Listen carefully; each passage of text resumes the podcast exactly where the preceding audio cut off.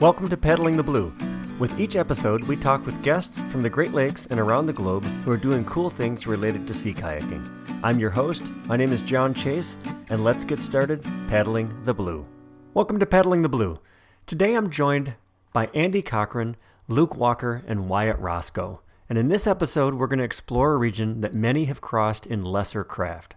Andy, Luke, and Wyatt's crossing of the Straits of Florida from Havana to Key West is quite a journey, and it was intended to bring light to the human cost of closed borders. So we're going to talk about their trip, what they learned along the way in advance of the trip. We'll talk nerdy spreadsheets, training, and number two. So enjoy today's episode with Andy, Wyatt, and Luke. Andy, Luke, and Wyatt, thank you very much for joining me today. How are you guys? We're good. Thanks, John. Excellent. Glad to be here. Fantastic. Hey, uh, Andy, I'm going to ask you a question first. So, where did the idea for the trip come from? Yeah, sure. Uh, the idea for what we usually call the, the Cuba paddle started through friends and also through the outdoor industry. There's a company called Cotopaxi based in Salt Lake who I've known for a while. And they did a similar trip a few years before us with tandem kayaks. I think there was five. and I believe one of the boats was able to get across the straits. And just talking with Davis, the CEO and founder, and learning from him why they did it and thinking about what we could do to like continue to raise awareness for the struggle that a lot of refugees have had crossing the strait and being turned away because it's a closed border. So how did you go about making that awareness? Well, a lot of it was through social media and then we also created a film on our trip interviewing a number of refugee families in and around the Miami area and then capturing us on the paddle to kind of juxtapose our experience with some of their stories of crossing the straits and shared that online through platforms like Outside Online. So I know that this trip is a lot more about more than just about three guys crossing the straits. Um, Wyatt, tell us a little bit more about what that message was. Yeah, so there's a lot of hundred mile stretches in the ocean that we could have chosen. Um, this is a pretty iconic one that we thought would have more meaning and allow us to connect with more people and of tell a story of you know what we were doing with some of the best gear on the market and months and months of training and how difficult it is to get from Cuba to the United States. And then also you know tell the story of people who have done it on you know inner tubes and self-made rafts and just try and understand and, and be able to empathize the difficulty and the willingness to take that risk to get across this you know 90 to 100 mile stretch of ocean. And it and it worked. I mean it, it was pretty mind-blowing and humbling to be out in the middle of the ocean you know after training for a long time and knowing your capabilities how far the other side was. And to try and picture the other people the hundreds of you know, thousands and thousands of people that have done this with you know very very little was I myself felt like we succeeded in being able to just have a very small grasp of what it was like uh, and the desperation needed to make you want to cross, you know, open ocean with, with nothing. So, Wyatt, how did you go about getting their stories? We reached out to different networks and, you know, our circles to see if we had uh, any connections that could be made. We planted some seeds and reached out to people in Cuba that we knew and actually some some strange connections happened to enable some unbelievable stories. I had you know a, a past relationship who remembered going into a dry cleaning store here in Atlanta, and they heard about the story, what we were doing, and shared that the one of the founders of the dry cleaner had made the trip.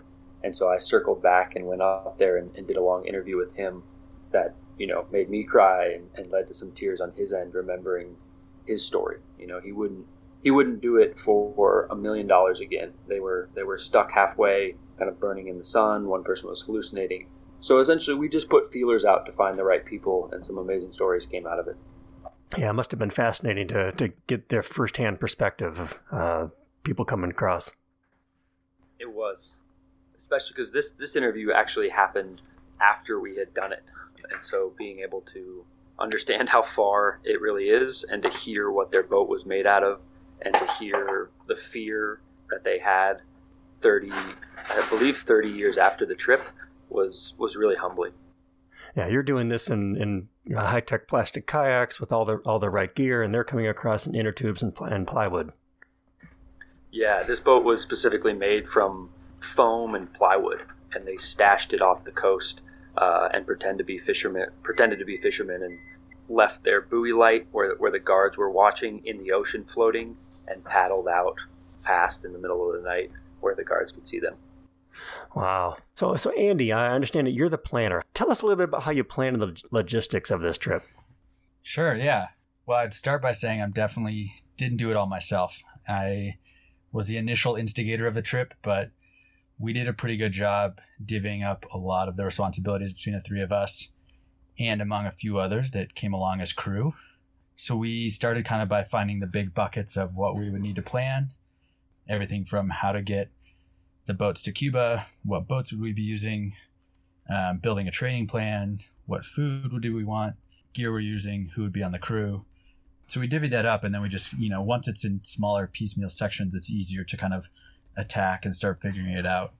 Some of it took more time than others, and some of it was constrained with like, we all have full time jobs, you know, we all have stuff going on, so there's time and money limitations, but just did our best with what we could to get things lined up pretty far in advance. I mean, we started training four or five months out and putting in real time, you know, on the water to, to get a solid base for this. So that was kind of the strategy of the logistics was was break it up and share responsibility between the three of us.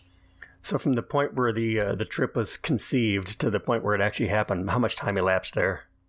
It's a bit of a complex question because it's actually the second time we've done the trip. So there's there's a initial instigation conversations with Cotopaxi where I kind of say like, oh, like I think that's you know we should try this that first trip, and then it's a full year again waiting for the right season to do it.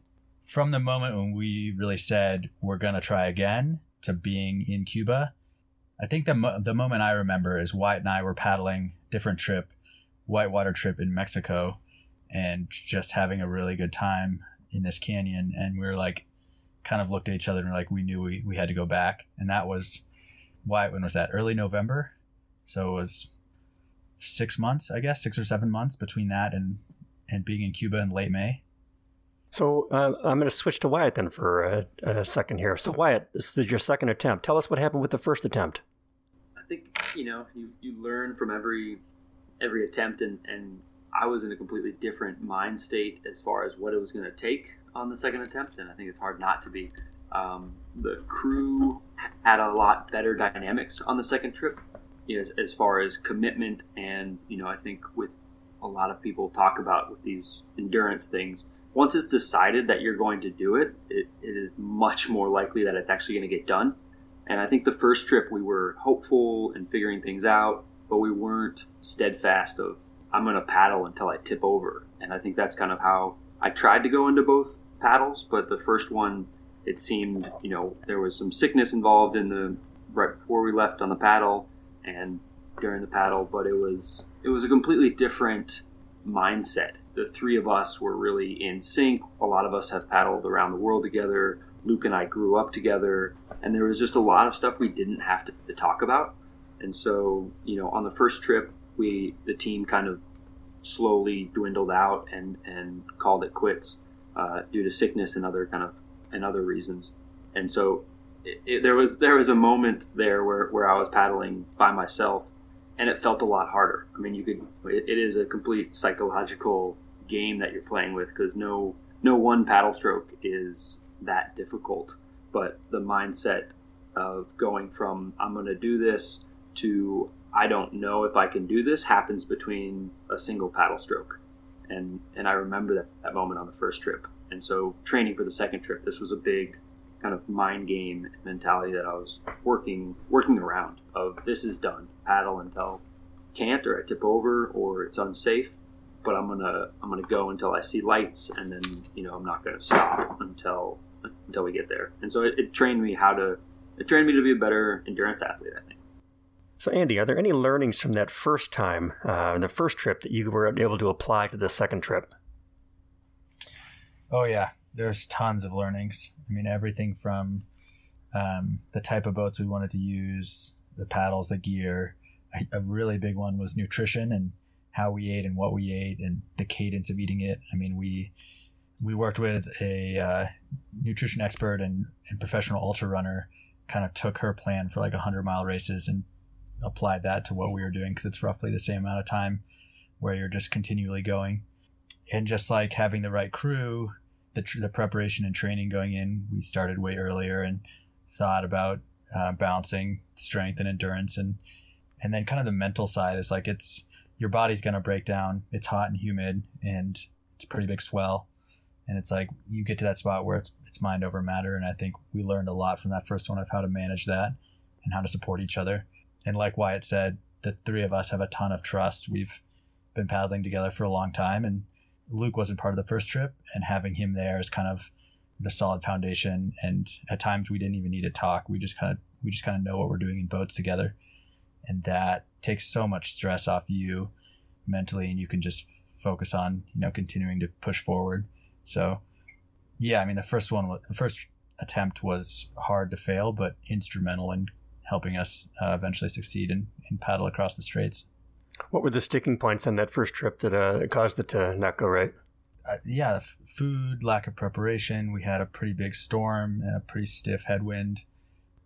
You know we just like didn't the pacing was a, a big debate both the first and second time of how fast out of the gate you I mean you want to be slow but you don't want to feel like you're you know like just not going anywhere either. So there's kind of a sweet spot.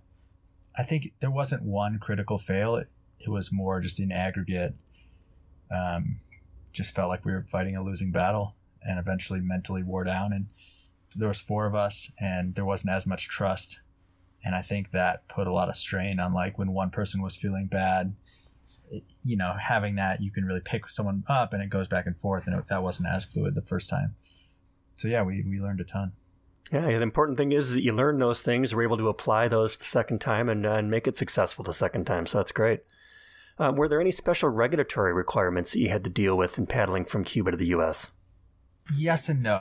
So we found there's one kind of major loophole that we worked with for this trip.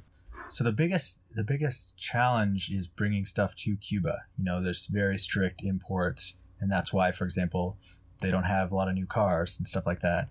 So what we did, we, we both wanted a support boat, but we decided logistically sailing from Key West to Cuba before the trip to start gave us this huge opportunity of we could just bring the kayaks on the boat. We could bring all of our food prepackaged from the States. Didn't have to worry about buying anything. Like it was just controlling variables. Um, and it also, when you get into the port, obviously you go through customs. But if we leave all that stuff on the boat, that allowed us to bring essentially what we wanted. So as long as we didn't bring it into Cuba or like, you know, on shore, that, that kind of got us through a lot of the hurdles that we, we would have had if we flew. That's an interesting um, loophole. Yeah. Yeah. It worked great for us. Heading back was the same. It was just checking into customs, no major issue. I think a big part of it is, I mean, we're all U.S. citizens, so people they were pretty much just like, "Welcome back, go, you know, move along, sir." That that was uh, actually surprisingly easy. There was very quick pass through. Um, how did you pick the launch and landing points? We did a bit of consultation with uh, the captain of our support boat, Captain Bob. We knew we were just going to launch from the harbor in Cuba. Um, it's a bit further. The paddle is from there, um, because that Cuba is further west, uh, or Havana, sorry, is further west in Cuba. So we're adding a few miles. Um, and then we were just going to go back to Key West, which is the southernmost real port in, in Florida. So you talk about the boat, um, Luke. It was an unsupported trip, but tell us a little bit about that. How you you know you had a support boat. So tell us a little bit more about that. So the Sunlover provided us a direction to paddle and was there in case of an emergency for safety. But we carried all of our own gear and food and water with us and worked together to support each other as needed. And at points during the paddle, the wind would actually push the Sun Lover faster than we could paddle and would occasionally kind of have to turn around to motor back to us. But from our vantage point in our boats, we had an easy time seeing the boat and following it just due to its size. All right. So you didn't have to use the boat. It was just there if you needed to use it. exactly. And, you know, really for safety, if one of us had uh, gotten hurt or something came up and needed to get back on the boat, we uh, would have used it, but uh, we didn't end up needing it for anything. So another question for you then: Wyoming's, you know, somebody mentioned uh, skills earlier and how you developed your skills. You know, Wyoming's not really a sea kayaking hotspot. Um, how did you develop your skills for the trip? So I grew up in Jackson, canoeing and camping with my family, and really started my kayaking journey when I was around 15, and it started just on local rivers and lakes and expanded to whitewater kind of all around the US. Uh, before this trip, I hadn't done any long flatwater paddling, but from all the whitewater paddling I had done on trips down the Grand Canyon and on local rivers, I was very comfortable in a boat and around the water. And I think that whitewater experience definitely helped when we had some bigger waves and windy conditions. All right, um, Wyatt and Andy, how about you? How did you uh, how did you prepare your skills for the trip? Um, so I grew up in a different paddling mecca in northern Minnesota near the Boundary Waters. Grew up in a canoe more than a kayak. I spent a few years working for a kayak company when I lived in San Francisco. So I would say that's really where I jumped from like a river and lakes paddler. You know, used to guide uh, whitewater trips. So I think all three of us actually um, much prefer rivers but for this, you know, obviously we knew that it was going to be a lot of flat water. I think we'll talk about this, but it was we had a pretty big tropical depression and a storm that we had to deal with. So so like Luke was saying, it was super advantageous to be comfortable in in big waves. But for me, I just spent a lot of time in the boat on the ocean. Um, I had already done some of that when I lived in the bay and some sea kayaking and surfing with a good friend who's a kayak surfer. But this was just like trying to spend a lot of time on the ocean and, and getting used to currents and waves. And, you know, you always feel like you can do more, but I felt like going in, we were very prepared and had definitely had the skills. Like one of the concerns was not like the, the kayaking is going to be too technical. It, it, was not, and we knew it wouldn't be above our pay grade. It was more about the endurance and the nutrition and the heat, not the paddling skill. Yeah. All right. Um, so, how did you guys make sure that your skills as a team were solid? So I can answer that one. I grew up with Wyatt in Jackson and had spent uh, a lot of time kayaking and rafting and camping and just going on uh, adventures with Wyatt. And we'd done a handful of different trips. One of them we carried pack rafts up and over Mount Whitney and floated out the Kern. And so we were very comfortable paddling together. And then before the trip, Andy was actually living in Seattle and I met up with him and we paddled around and hit it off. And based on his and Wyatt's paddling experience and trips they'd been on together, we all felt very comfortable as a team. So, Andy, um, how did you handle food on the trip? Yeah, so food was, you know, we've talked about it a few times, was a big part of kind of the the scheming for this trip. We worked with a good friend of mine. Uh, her name is Magda Boulet. She's um, the head of R&D and innovation at GU Energy Labs, the nutrition company that's mostly running focused. She's also a pro runner herself, and we have spent a lot of time on the trails together. So I went to her and just asked, like, could you help design a food plan for this paddle? And she she was super excited about it and was super supportive and gave us a lot of insights on what we should and shouldn't be eating and how often um, we should be thinking about food. The simplest way to explain it, and she would joke and say, "You're gonna eat like a 12 year old when you're paddling." So we kind of had this plan of like obviously building strength and training, and then a few days beforehand preparing your body, and then in the paddle, what are you doing? But during the paddle, it's it's a lot of sugars and super processed foods, and the reason for that is you don't want your body to spend energy digesting stuff. You get really tired. It takes energy that you could be using just to paddle. So it was, you know, a lot of gels and stroopwafels and sandwiches with very little peanut butter and jelly and, and stuff like that.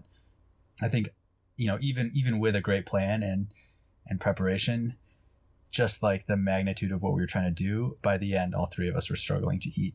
So we got enough in to to get us there, but certainly like we were we were hurting hurting by the end. I think you know Luke can tell the story, but he was puking at least once an hour every hour starting at midnight on, just because he couldn't couldn't hold food down. You know when it's 80, 85 degrees and nearly 100% humidity, and you're trying to just work out for 27 hours straight, your body at some point is just like, nope, don't want that. So Luke, I'm uh, hearing a I'm hearing a good story there. Yeah, so at about around midnight, I started feeling pretty sick, and I think it was kind of my body just saying, you know, you've been going nonstop for a long time, and I can't process any more food. And I think part of it was I tried to eat and drink too much too quickly, and I started puking, and I puked like kind of on the hour for the next about 10 hours until it was mid morning. Then I didn't really have anything left. And one of the things I wish I had personally done to prepare for the trip beforehand had just been basically staying up for 27 hours and eating the food that we were going to eat to see how my body handled it and reacted. And that was something that I didn't do. Yeah, it's definitely a big piece is to experiment with it ahead of time and, and don't use that particular day as your experiment. So, and you learn from that. Um, Andy, tell us a little bit about the sketchiest moment of the trip.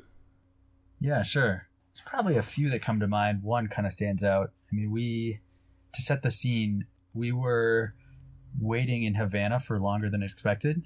We, we had, you know, sailed across in the Sun Lover, the support boat rented an Airbnb, and the plan was to wait for a good weather window. This tropical depression, Alberto, rolls in. It's late May, so this is before it's supposed to be big peak season, and it just wouldn't leave the Gulf. It sat there and sat there. So every day we're checking the weather. We're like, you know, we knew we had needed to give um, the Commodore of the port in Havana and kind of customs at least, I think it was a 48 hour notice of when we were going to leave. So we ended up staying in Havana for nine days, just kind of in purgatory, hoping, checking the swell, checking the wind direction, hoping the weather would improve. And eventually it did, but not um, as much as we wanted. And we got to the very end and we're like, okay, we're, we're going for it. And um, took off.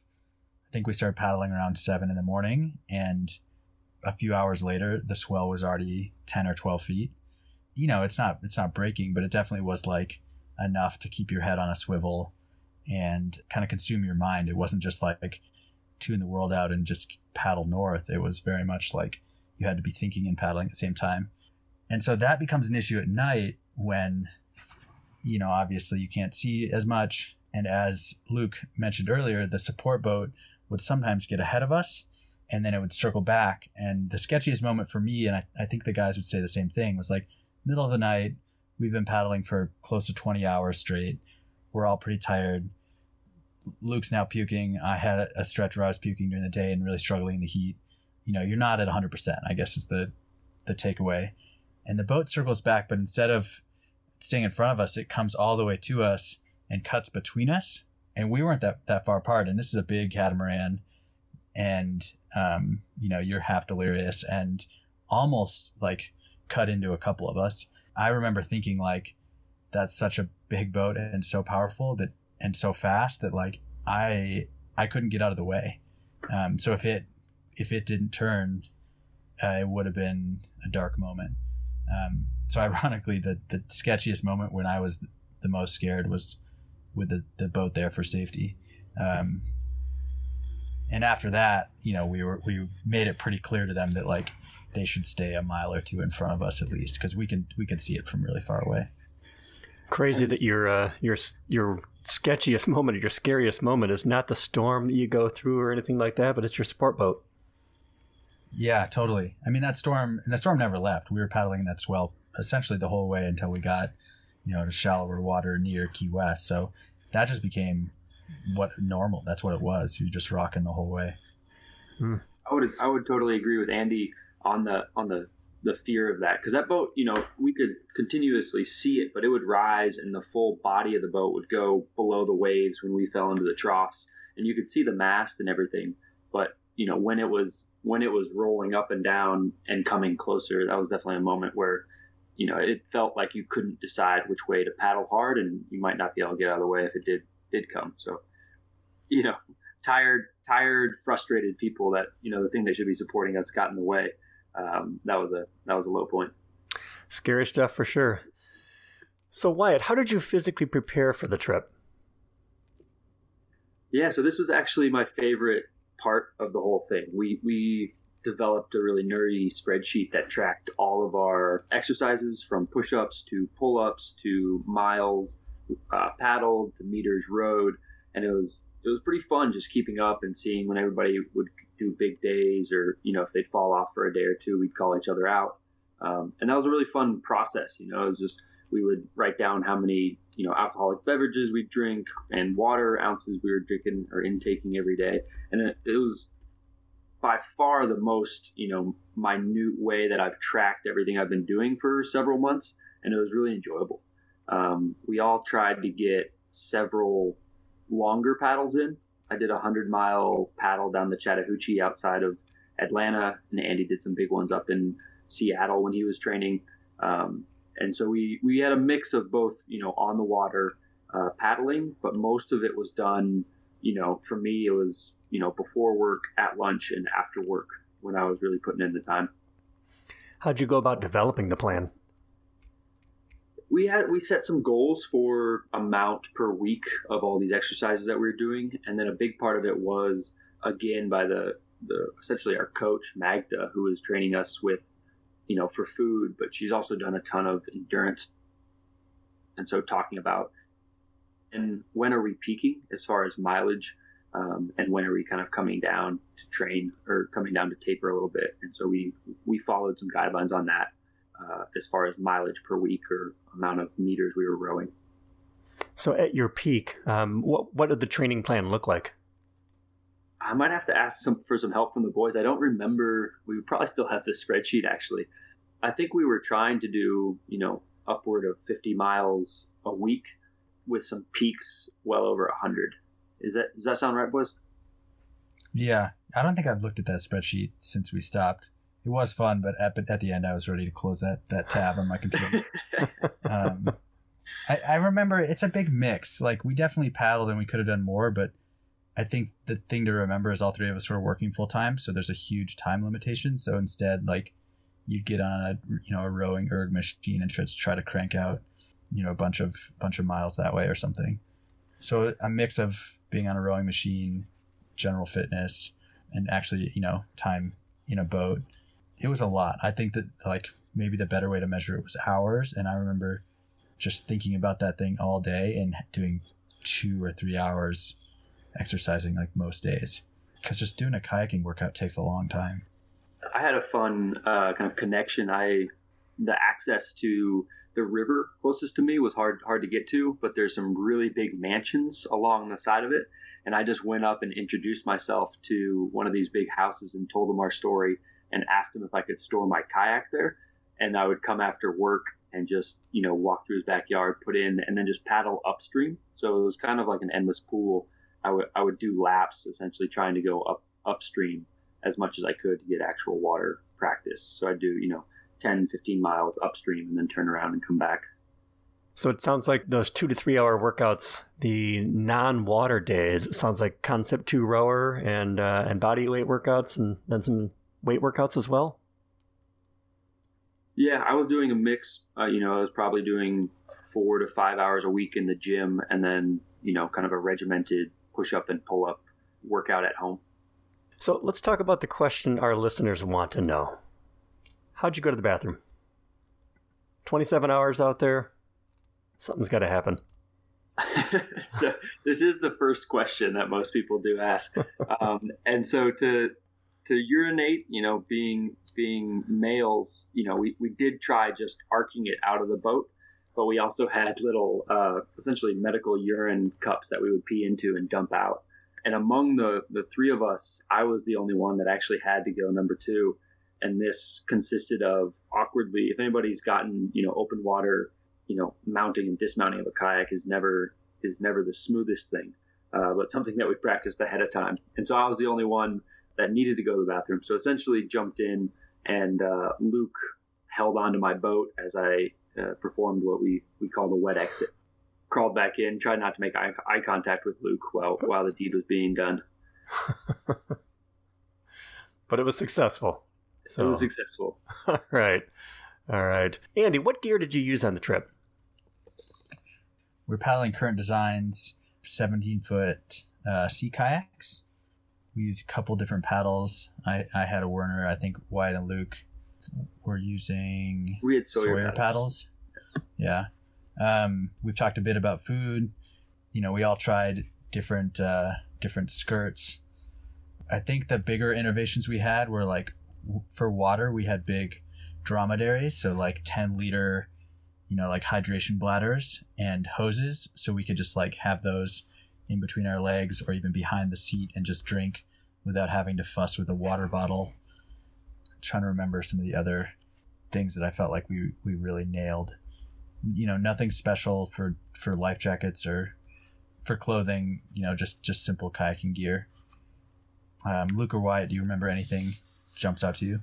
So we uh, put marine lights on the front and back of our kayaks, and this helped the safety or support boat see us, but also helped us see each other and tell kind of what direction we were facing and which direction we were going at night.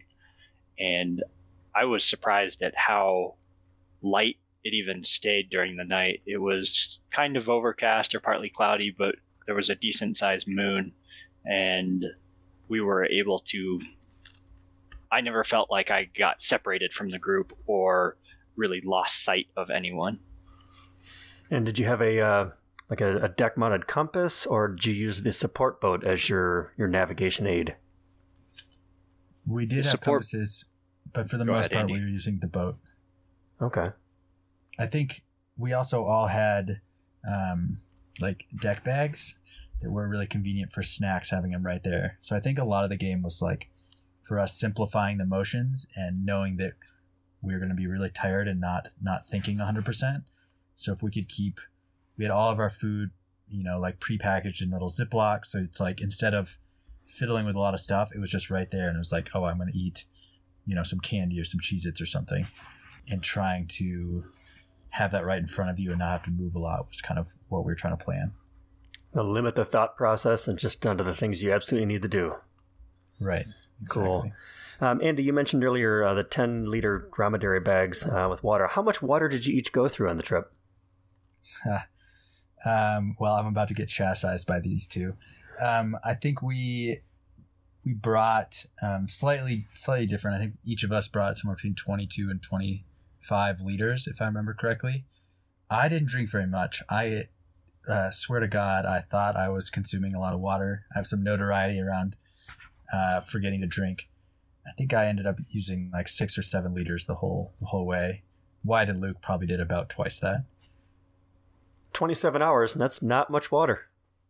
Yeah, yeah. I mean, that's if I were to do it again, which I doubt I ever will. um, I, that would be one thing that I, I would address.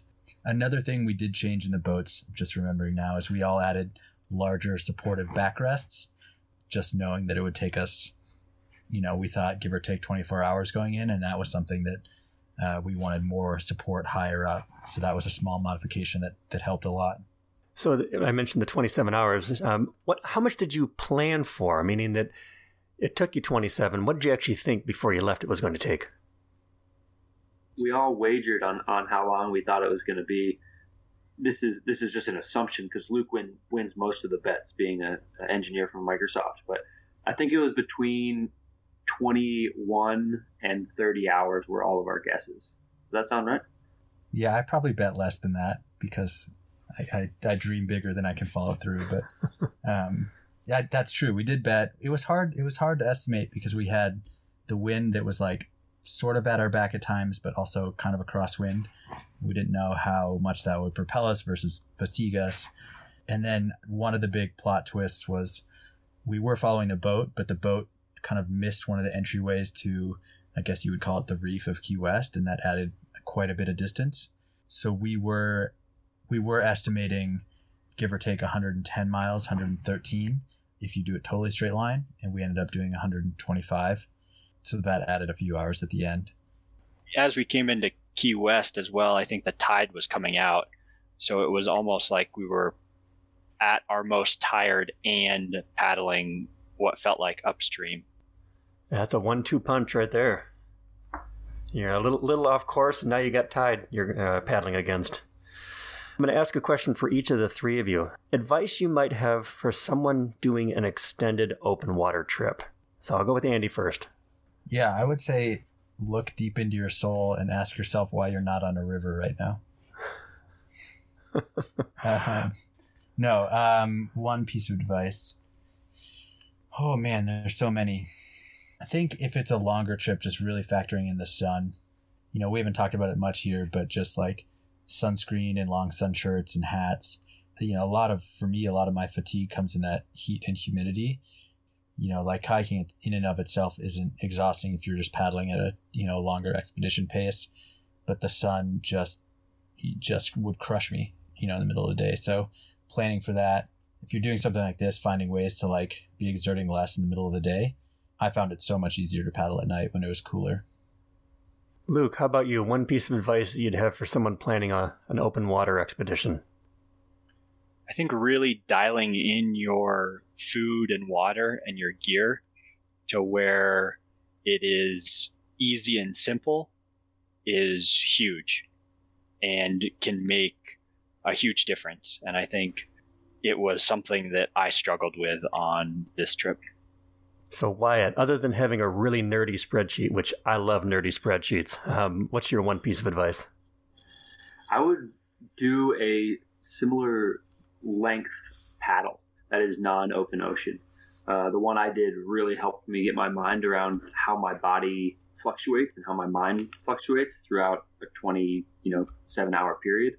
And so that, that was my biggest leap the second time we tried this was, you know, I did a full day on the water in my boat just to know how I would feel in the boat, know how my arms would start to feel, and then how long they could kind of persist. And so that was that was the biggest kind of mental jump that I made of understanding how my mindset would just go to pretty dark and how to get over those kind of is this worth it moments. So I think doing, you know, there's a lot of debate on whether you should run a full marathon before you actually do the the actual race. And for this, I don't think it needs to be at the same tempo or in dangerous open water, but I think putting in the, the amount of time you think it's going to take in a single stretch was really helpful for me. So, Andy, how could listeners um, reach you, learn more information, uh, maybe even see more information about the trip? Yeah, sure. I mean, I think we could we could share our emails if that would be helpful. Uh, maybe in like the comment section of the pod. Um, if you'd like to see the film, um, it's on Outside Outline outside online. It's called The Crossing. Um, we could probably add that link in the comments too. Absolutely. I'll put probably... that in the show notes. Um, tell us a little bit about the movie. Um, it was a journey creating it. Uh, super proud of how it ended up. The fun thing about it, there was a challenge as, from the filmmaking perspective, is that we have these amazing stories from four different refugees that have crossed the straits before us we're trying to weave them all together. We're trying to show our story. But because the water was so rough and the boat was rocking, um, the catamaran, the support boat, even the crew was sick.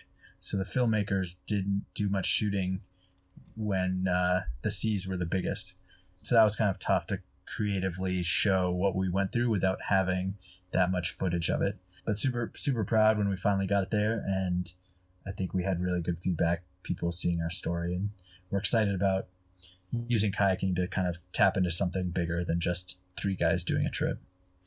Yeah, like we were saying earlier, I mean, uh, it's yeah, three guys doing a trip, and you've got 125 miles of open water, and it's it. The story is much more about the experience that you had and and the experience that other people had, uh, rather than the boat itself and the and the crossing itself. But um, it all ties together pretty cool.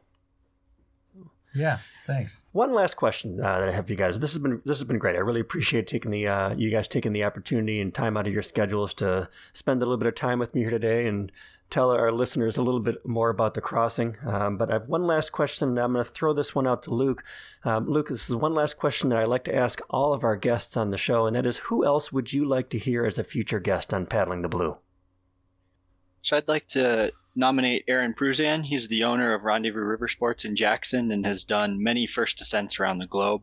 He's also served on the board of American Whitewater and was heavily involved in getting the Snake River designated wild and scenic. Uh, he also founded the Jackson Hole Kayak Club, which is a nonprofit that gets kids involved in paddling and is one of the reasons I started paddling and got into kayaking. And all around, he's been and continues to be a steward for the paddling community. Well, Aaron sounds like a cool guy and uh, made a big difference for the paddling world. So I'll uh, connect with you guys offline and get contact information for Aaron, reach out to him, and see if we can get him on the show. Sounds great. Thank you for having us. You're welcome. Andy, Luke, and Ross, or Wyatt, um, again, thank you very much. I really appreciate your time today. Um, I have a great day. Thank you so much. Thanks, John.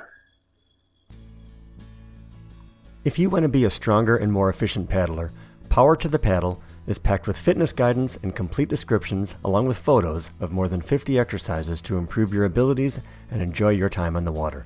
The concept and exercises in this book have helped me become a better paddler, and they can make a difference for you too. The exercises in the book can help you reduce tension in your shoulders and low back, use the power of your torso to create leverage and use less energy with each stroke, use force generated from your lower body to make your paddling strokes more efficient, have the endurance to handle long days in the boat, drive through the toughest waves or whitewater, protect your body against common paddling injuries, and while you're at it, you might even lose a few pounds, and who wouldn't mind that? So visit paddlingexercises.com to get the book and companion DVD. Well, there's certainly a bucket list trip. Um, quite an open water journey. They were a fun group to talk with, and I really encourage you to visit the show notes for this episode where we put a link to watch the video titled The Crossing. Uh, this short film does an excellent job of sharing the stories of those brave and determined people who went before them without any of the modern resources on this trip. It's a pretty powerful video, so definitely check it out. Next up is David Horkin, and David is going to join us from his home along the northwest coast of Ireland, and we're going to talk with David about the Skelligs on Ireland's west coast and crossing the Irish Sea at night. So thanks again for listening, and I look forward to bringing you the next episode of Paddling the Blue. Thank you for listening to Paddling the Blue. You can subscribe to Paddling the Blue on Apple Music, Google Podcasts, Spotify, or wherever you find your favorite podcasts. Please take the time to leave us a five star review on Apple Music. We truly appreciate the support. And you can find the show notes for this episode and other episodes, along with replays of past episodes, contact information, and more at paddlingtheblue.com. Until next time, I hope you get out and paddle the blue.